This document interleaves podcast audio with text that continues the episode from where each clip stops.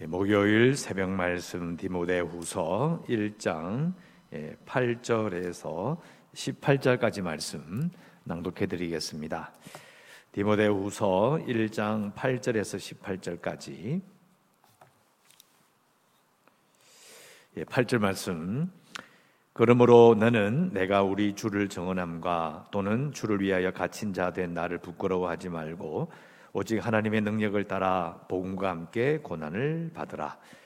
하나님이 우리를 구원하사 거룩하신 소명으로 부르심은 우리의 행위대로 하심이 아니요 오직 자기의 뜻과 영원 전부터 그리스도 예수 안에서 우리에게 주신 은혜대로 하심이라. 이제는 우리 구주 그리스도 예수의 나타나심으로 말미암아 나타났으니 그는 사망을 패하시고 복음으로서 생명과 썩지 아니할 것을 드러내신지라 내가 이 복음을 위하여 선포자와 사도와 교사로 세우심을 입었노라. 이로 말미암아 내가 또 이 고난을 받되 부끄러워하지 아니함은 내가 믿는 자를 내가 알고 또한 내가 의탁한 것을 그날까지 그가 능히 지키실 줄을 확신함이라. 너는 그리스도 예수 안에 있는 믿음과 사랑으로서 내게 들은 바 바른 말을 본받아 지키고 우리 안에 거하시는 성령으로 말미암아 네게 부탁한 아름다운 것을 지키라. 아시아에 있는 모든 사람이 나를 버린 이 일을 네가 안 하니 그 중에는 부겔로와 허모게네도 있느니라. 원하간 대 주께서 오네시보로의 집에 긍휼을 베푸시옵소서. 그가 나를 자주 격려해주고 내가 사슬에 매인 것을 부끄러워하지 아니하고 로마에 있을 때에 나를 부지런히 찾아와 만났음이라. 원하건대 주께서 그로 하여금 그날에 주의 긍휼을 입게 하여 주옵소서. 또 그가 에베소에서 많이 봉사한 것을 네가 잘 아느니라. 아멘. 어, 계속 디모데후서를 보고 있는데요. 어, 디모데후서를 기록할 당시 어, 8절에 나오는 것처럼 갇힌 자된 나를 부끄러워하지 말라. 에, 감옥에 갇혀 있었다라고 제가 말씀을 드렸고요. 어, 그리고 예수님이 성천하신 것하고 시간을 계산해 보면 한 30년 정도 뒤로 보면 됩니다. 어, 그러니까 사실은 얼마 되지 않았습니다. 시간이 그렇게 흐르지 않았어요. 그러니까 그 당시에 로마라고 하는 거대한 제국이 있었고 로마가 급속하게 커질 수 있었던 비결은요. 그 중에 하나가 로마가 도로를 만들었다는 겁니다. 우리나라 지금 우리 교회 앞에 두는 이 도로와는 비할 수는 없지만은 견고함과 오랫동안 그 도로를 사용하는 걸 생각하면 로마가 훨씬 더 탁월합니다. 밑으로 구덩이를 3m 내지 4m 넘게 파가지고 도로를 만들었기 때문에요. 그 도로는 정말 견고했다는 겁니다. 제가 이 도로를 말씀드린 이유는 그 당시에 로마의 도로를 계산해 보더라도 30년 만에 로마 제국으로 퍼져 나가는 이 복음의 속도를 보면 정말 놀라운 겁니다. 그 와중에 지금 어, 이제 바울이 갇혀 있는 그런 상황이 되고 그래서 어, 로마가 알아채기도 이전에 당국들이 경계하기도 전에 이미 어, 복음은 제국 구석구석까지 퍼져나가고 있던 바로 그 시대입니다. 30년이라는 세월을 계산해 보면 정말 대단한 역사가 일어나고 있는 중이었다. 그 와중에 이제 바울이 투옥이 되는 어, 그런 시기였고요. 그래서 8절에 보면 그러므로라고 되어 있습니다. 그러므로라는 말이 성경에 나오면 앞을 봐야 돼요. 앞에 무슨 말을 했기 때문에 그러므로 이렇게 되거든요. 그걸 항상 봐야 돼요. 그러므로 어제 읽었던 말씀에 보면 바로 앞에 능력과 사랑과 분별의 영, 절제하는 영을 주셨기 때문에 너는 이렇게 되는 거죠. 하나님께서 성령을 통해서 너에게 능력을 주시고 사랑을 주시고 분별의 영을 주셨기 때문에 8절 끝에 복음과 함께 고난을 받아라. 이게 핵심인 거예요. 그럼 중간에 있는 말 내가 우리 주를 정언함과 또는 주를 위하여 갇힌 자 된 나를 부끄러워하지 마라. 이렇게 말하는 이유는 어, 지금도 그렇지만은 감옥에 갇혔다 하면 사람들 어떻게 생각할까요? 아, 무슨 죄를 지었나 보다 이 생각하잖아요. 결코 당시 시대에 감옥에 갇혀 있다는 말은 부끄러운 일이지 자랑할 만한 일은 아닙니다. 근데 이제 바울이 이렇게 말하는 이유는 자신은 제국의 법의 법 때문에 에, 즉 나라의 법을 어겨서 진짜 주인이 되어가지고 사복상의 주인이 아니라 아, 예수 그리스도를 위해서 주의 복음의 증거 때문에 갇혀 있다라는 것을 기억하라 이런 말이에요. 사실 바울은 실정법을 어긴 적이 없습니다. 뭐 강도나 살인이나 뭐 사기나 이런 것을 한 죄가 아니고요. 어, 복음 때문에 예수님 때문에 갇혀 있는 거거든요. 그걸 꼭 기억하라. 넌 그걸 부끄러워하지 마. 이 말은 어, 디모데뿐만 아니라 다른 사람들도 충분히 오해할 여지가 있는 거예요. 예, 그렇지 않다라고 말하고 있고 그래서 8절에 예, 아까 말씀드린 것처럼 핵심 하나님의 능력을 따라 복음과 함께 고난을 받아라. 자 읽어보면 어, 바울이 우리는 흔히 생각해요. 열정이 불타는 사람이다. 그러니까 이렇게 복음과 함께 고난을 받아라고 이렇게 강하게 말할 수 있구나 이렇게 우리가 생각이 쉬워요. 그런데 어, 그냥 하는 말이 아니고요. 8절에 나오는 복음과 함께 고난을 받아라 요 말은 근거가 있는 거예요. 그렇게 말하는 바울 자신의 근거가 있습니다. 첫 번째는요. 구절에 보면 이런 말이 있죠. 하나님이 우리를 구원하사 거룩하신 소명으로 부르심은 우리의 행위대로 하심이 아니라 우리를 바울도 그렇고 디모데도 그렇고 하나님의 소명 소명이 바로 부르심이거든요. 글자 그대로 소명 부르셨어요. 부르셔서 지금 복음을 전하라고 부르셨는데 근데 잘 보면 우리의 행위대로 하심이 아니다. 바울은 이런 말을 되게 많이 해요. 우리 행위대로 하심이 아니다. 왜 그러냐면 바울 자신이 교회를 핍박하던 사람이었거든요. 그러니까 교회를 핍박하려고 공문을 들고 담에색으로 올라가다가 예수님을 만난 거예요. 이게 바울 생각에는 자기가 예수님의 부르심을 받기 위해서 애쓴 것도 아니고 정말 사람을 핍박하고 정말 나쁜 짓을 하고 있었는데 자신을 부르신 거예요. 그러니까 그때 알게 된 거죠. 아, 복음은 예수님은 부르실 때에 그 사람이 뭘 잘해서 부르는 게 아니고 왜 부르시는지는 당신 자기도 몰랐으니까 행위로 부르지 않는다는 것을 정확하게 알고 있었어요. 그래서 사람들이 이야기하는 거죠. 행위로 부르는 게 아니야. 부를 만한 사람, 똑똑한 사람, 돈 있는 사람, 괜찮은 사람을 부르시지 않는다라는 것을 바울은 알고 있었습니다. 이게 첫 번째 근거고요. 두 번째는 12절에 보면 이렇게 되어 있어요. 이로 말미암아 내가 또 이 고난을 받되 부끄러워지 아니함은 내가 믿는 자를 내가 안다. 바로 이 말이에요. 복음을 위하여 고난 받으라 말할 수 있는 이유는 자기가 예수님을 만났기 때문이에요. 그래서 강력하게 말할 수 있는 거예요. 강력하게. 나는 잘해서 부르시는 받은 것도 아니고 그냥 나를 부르셨다. 그걸 감사하고 또 그 예수님을 내가 직접 만나봤기 때문에 내가 너에게 이렇게 말할 수 있다는 그런 뜻입니다. 확신을 가지고 있는 거예요. 예수님 정말 부활하셨고 그 부활하신 주님이 나를 만나서 내가 주님을 나를 부르셨고 내가 주님을 직접 만났다. 근데 이 말은 왜 중요하냐면요. 사실 바울은 예수님께서 그 예루살렘에 오셨을 때뿐만 아니라 갈릴리를 다니시고 그 이스라엘 전체를 다니실 때 한 번도 예수님을 본 적이 없어요. 만난 적이 없어요. 그냥 소문만 들었지. 그 좁은 나라에서 작은 땅덩이에서 왜 못 만났느냐? 못 만날 수 있죠. 못 만날 수 있어요. 사역을 3년밖에 안 하셨기 때문에 잘 몰라요. 그냥 예수 믿는 사람들을 본 거죠. 그런데 분명히 죽었다고 이야기 들었는데 그 죽은 예수님이 나타난 거예요. 얼마나 놀랐겠어요. 이 바울의 체험을 잘 생각해 보면 오늘 이렇게 강하게 이야기하는 그 바울의 바울의 마음을 알 수 있어요. 어떤 각오로 말하고 있는지를 우리는 어, 생각해 봐야 한다는 겁니다. 그래서 예, 구주를 다시 돌아갔어요. 오직 자기의 뜻과 영원 전부터 그리스도 예수 안에서 우리에게 주신 은혜대로 어, 하시는 것이다. 이 모든 것이 이제 어디서 나타나느냐? 10절 이제는 우리 구주 그리스도 예수의 나타나심을 말미암아 나타났으니 그는 사망을 피하시고 복음으로서 생명과 썩지 아니할 것을 드러내신지라. 이것도 죽었는데 살아난 그 예수님 영광의 예수님을 자기가 봤거든요. 그 말이 바로 이 말이에요. 복음으로서 자기가 볼 때는 유대교는 이제 완전히 그냥 유대교의 최고의 그 공부를 한 사람이 이렇게 보니까 민족이 힘을 못 쓰는 거예요. 아무리 로바에 저항을 하고 난리를 쳐도 안 돼요. 안 돼. 계속 져요. 자기가 이제 민주주의자와 그리고 랍비로서 유대교의 최고 지도자로서 생각해 보니까 이거는 나라 꼴이 말이 아닌 거죠. 이 희망이 없어요. 희망이 없는데 그 희망이 없는 하나님의 백성의 가운데서 좋은 소식이 뭐냐? 그게 예수님이라는 거예요. 그 복음이 이 뜻이라는 거예요.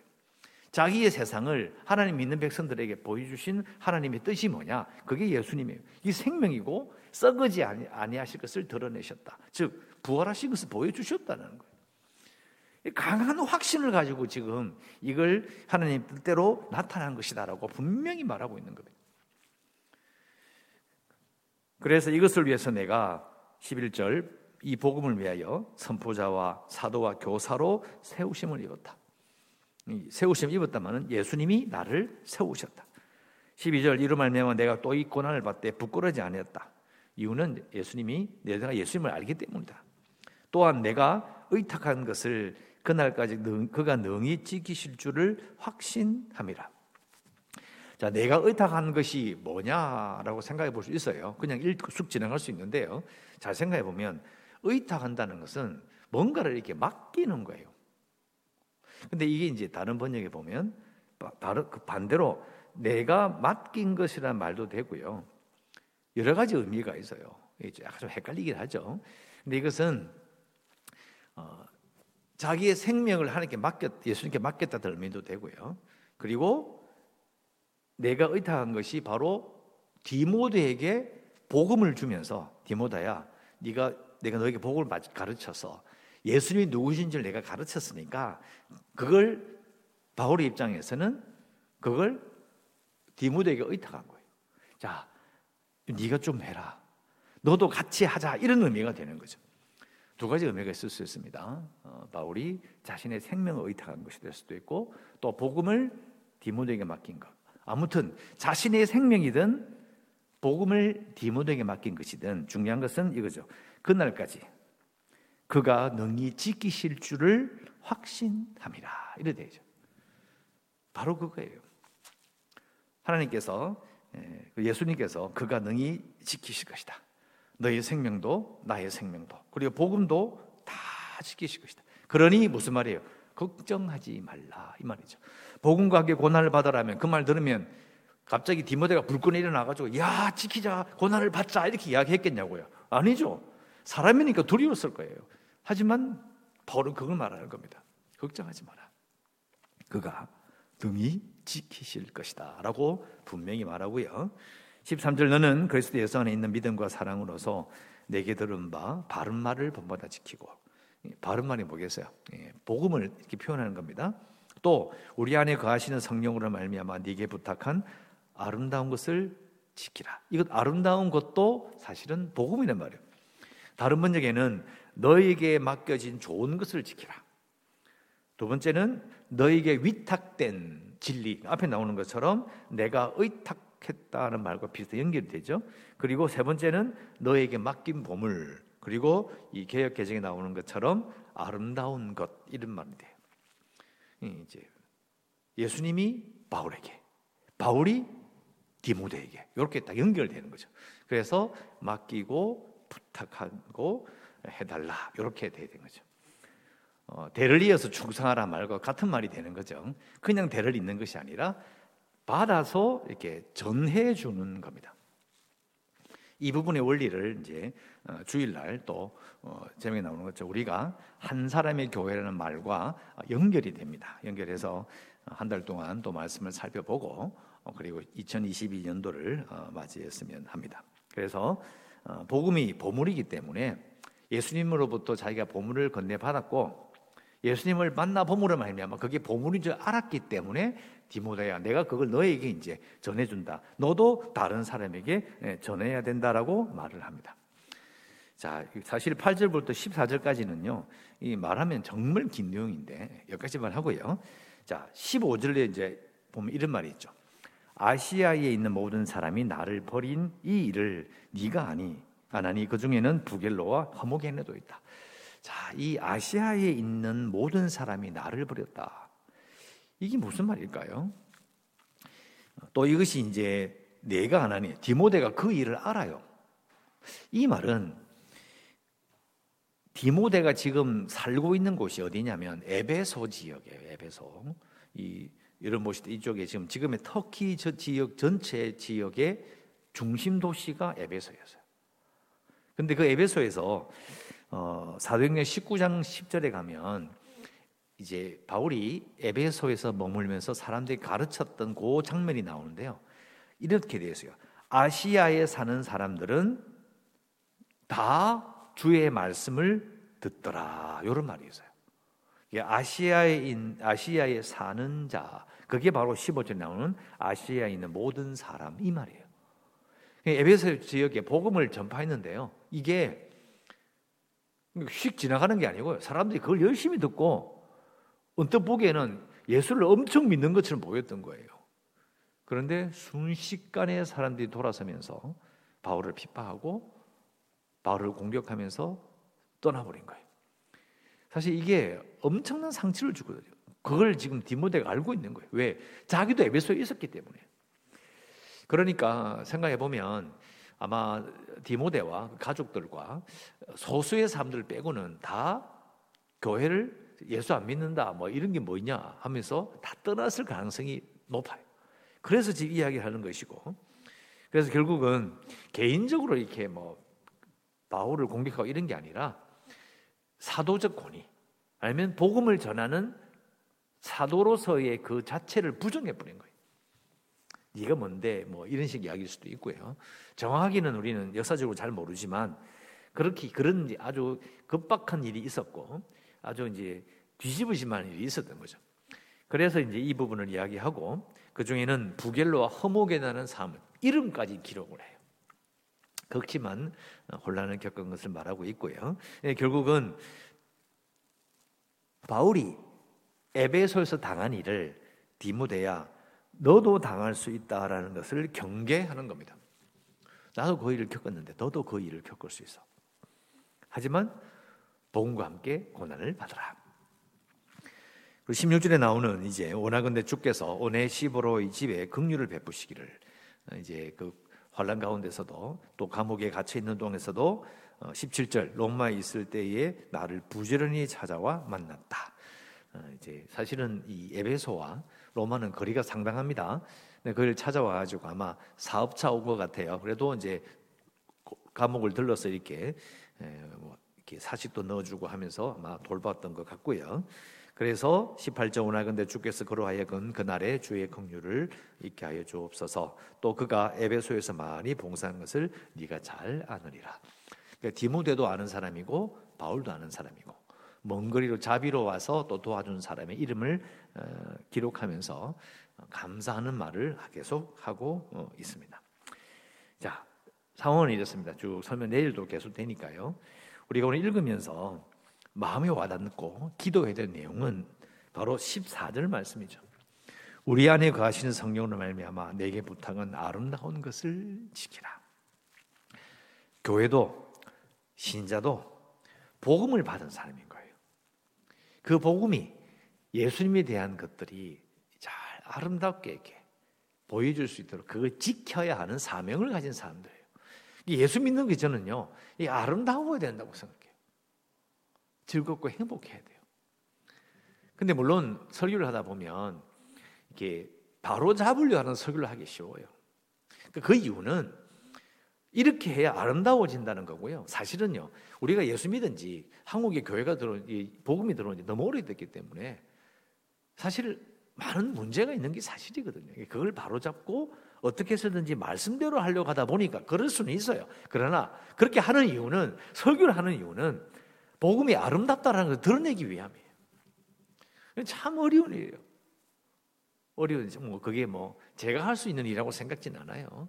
하나님께 맡기고 말씀이 나와 있는 것처럼 어, 정말 이렇게 말씀이 되어 있으니까 우리가 이렇게 합시다라고 하는 거 외에는 뭐 제가 뭐 협박해서 될 일도 아니고 고함 친다고 될 일도 아니에요. 참 이, 이 부분을 생각하면 기도해 보면 참 마음이 답답할 때가 있어요. 와, 나는 정말 아무것도 할 수 없구나는 생각을 많이 할 때가 있어요. 그래도 말씀 나와 있으니까 아 내게 막 내게 부탁한 아름다운 것이 있구나. 그 복음을 지키고 그 복음이 드러날 수 있도록 살아가는 교회와 아, 내가 되어야 되겠구나라고 우리는 기도해야 되는 겁니다. 말씀 그대로 하나님께서 내게 맡기신 아름다운 것을 지키는 성도가 되겠습니다라고 어, 기도할 수 있습니다. 그러니까 기도하시고 교회를 위해서 또 재개발과 또 위드 코로나 또 지금 뭐 오미크론 이래서 또 난리가 났는데요. 어, 이미 뭐 한 3년 전에 이런 말을 했었습니다. 어, 이제 코로나 19가 발생하면 수많은 변이가 생길 수 있다. 그러면 정말 소수묵책일 것이다.